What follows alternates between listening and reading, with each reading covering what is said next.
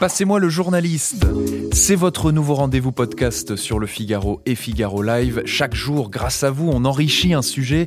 Vous avez posté une réaction, posé une question après avoir lu un de nos articles. Eh bien, son auteur vous répond.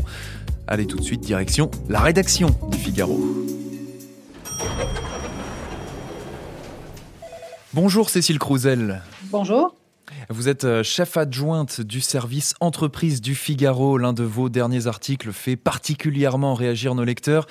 Il s'intitule La descente aux enfers des grands magasins parisiens. On parle là des Galeries Lafayette, du Printemps, du BHV, du Bon Marché. Les difficultés s'amoncellent, la sortie de crise semble sans cesse repoussée, la pandémie dure, les restrictions se multiplient. Plusieurs lecteurs du Figaro réagissent et affirment eh bien, que ces enseignes font les frais de leur stratégie.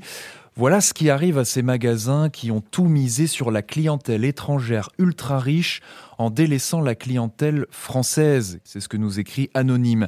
Et puis il y a ce témoignage d'une fidèle qui nous dit euh, Quand j'étais enfant, c'était une joie d'accompagner ma mère au grand magasin. Tout faisait envie. Il y avait une sorte de bonne humeur pas de la froideur. Depuis des années, je ne passe plus au grand magasin que pour m'abriter quand il pleut. Est-ce qu'on peut parler de mort annoncée pour les grands magasins ou du moins est-ce qu'ils sont désormais sous perfusion entre guillemets? Euh, mort annoncée peut-être un peu fort parce qu'ils ont, ils ont, ils ont des ressorts. Hein. Euh, c'est, déjà c'est des groupes qui possèdent souvent leurs magasins, leurs murs. Ils ont obtenu des prêts garantis par l'État. Ils ont des actionnaires solides, surtout hein, le printemps, euh, les Qataris à son actionnaire et euh, les galeries, c'est une, la famille hein, qui tient ça depuis plusieurs générations. Donc ils ont le temps de voir venir, enfin le temps, un peu de temps pour voir venir. Par contre, euh, il est certain qu'il faut qu'ils fassent quand même des réformes euh, assez drastiques, euh, à la fois pour maîtriser les coûts. Donc, on a vu que le printemps a annoncé des fermetures de magasins, quatre magasins printemps, et puis effectivement de réorienter leur offre, puisqu'on sait que les touristes internationaux, notamment les Chinois, on ne les voit pas revenir avant la fin 2021 et encore à des niveaux plus faibles. Donc, euh, voilà, on s'attend plutôt en 2024 pour le retour de la clientèle internationale. Donc, effectivement, entre-temps, il faut qu'ils changent leur offre. Alors, on, a des internautes donc, euh, qui ont critiqué la, stratégie de ces deux dernières décennies, la stratégie opérée par, ces magasins. À l'inverse, on a des lecteurs qui disent, comme euh, Chris Agé, ceux qui crachent sur le modèle économique de ces magasins et leur positionnement luxueux, regardez d'abord combien d'emplois ceux-ci génèrent et leur impact sur l'économie française. Et bien justement, euh, quel est le nombre d'emplois générés et quel est l'impact sur l'économie, Cécile? Alors, euh, le printemps, le groupe Printemps a 3000 salariés euh, jusqu'à présent. Et les Galeries Lafayette, 14 000, hein, qui, est, qui, est, plus gros. Alors ça, c'est évidemment en, règle générale, hein, en France et dans le monde, essentiellement en France en fait. Et à cela, il faut ajouter aussi tous les, toutes, les, toutes les personnes qui sont salariées des marques qui ont des corners dans ces grands magasins, hein, puisque c'est notamment euh, marques de luxe et autres, en fait, où ça, fonctionne hein, par corner. Et euh, assez souvent, effectivement, il y a une grande partie des employés euh, qui sont des employés des marques. Donc, ça peut aller jusqu'à la moitié des salariés. Donc, oui, ce sont des, entreprises qui ont créé de l'emploi, qui ont aussi contribué bah, avec les marques de luxe françaises, d'ailleurs, hein, rayonnement, au rayonnement de la France, indéniablement. Euh, et, les Galeries Lafayette, par exemple, ont un magasin euh, à Pékin, un autre à Shanghai.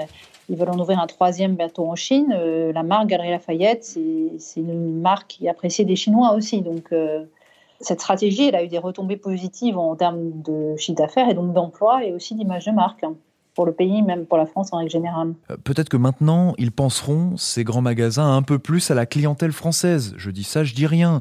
Nous écrit Whatever Works, un avis partagé par Papou50. Changer de politique pour que les Français puissent revenir. Puis on a Jean Coligny de son côté qui s'étonne en vous lisant, euh, Cécile, hein, le printemps n'a ouvert son site de e-commerce qu'en mars 2020. Euh, tout est dit. Quelles sont les perspectives, Cécile, pour que ces magasins eh bien, ne coule pas alors, euh, bah, il y a le web, euh, ils sont obligés effectivement de s'y développer. Les Galeries Lafayette avaient pris plus d'avance, euh, donc maintenant c'est 7% de leur chiffre d'affaires, mais bon, c'est quand même assez faible hein, parce qu'on va être à 20% en moyenne pour le textile en France cette année. Mais bon, voilà, et en tout cas, il mise là-dessus. Et le printemps, effectivement, avait beaucoup de retard, puisqu'il avait lancé son, site début mars, donc juste avant le, confinement. Donc, il va mettre pas mal d'argent là-dessus. Hein. C'est son plan de relance de 40 millions d'euros. Il y a beaucoup d'argent sur, le web. C'est devenu indispensable aujourd'hui de faire euh, ce qu'on appelle de l'omnicanal en distribution, c'est-à-dire un mélange euh, de magasins physiques et de sites web, et en croisant les deux, sachant que les gens peuvent récupérer leurs commandes en magasin, ou en magasin passer commande pour le web, etc.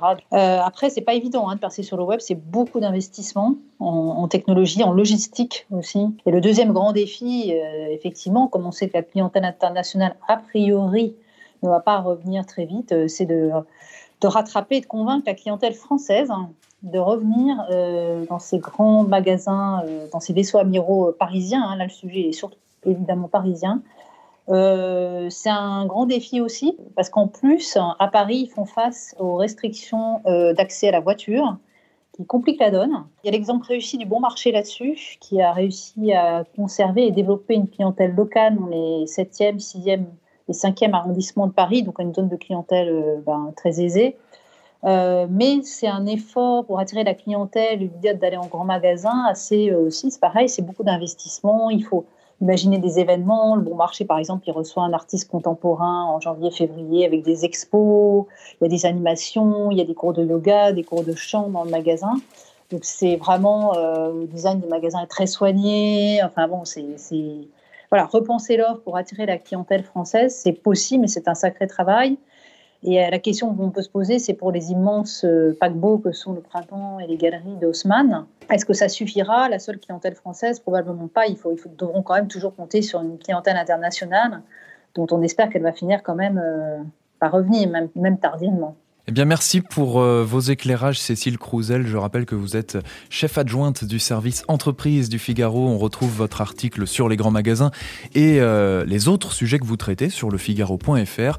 Et vous, chers internautes, on attend vos réactions, vos questions sous euh, tous nos articles pour vous passer le ou la journaliste.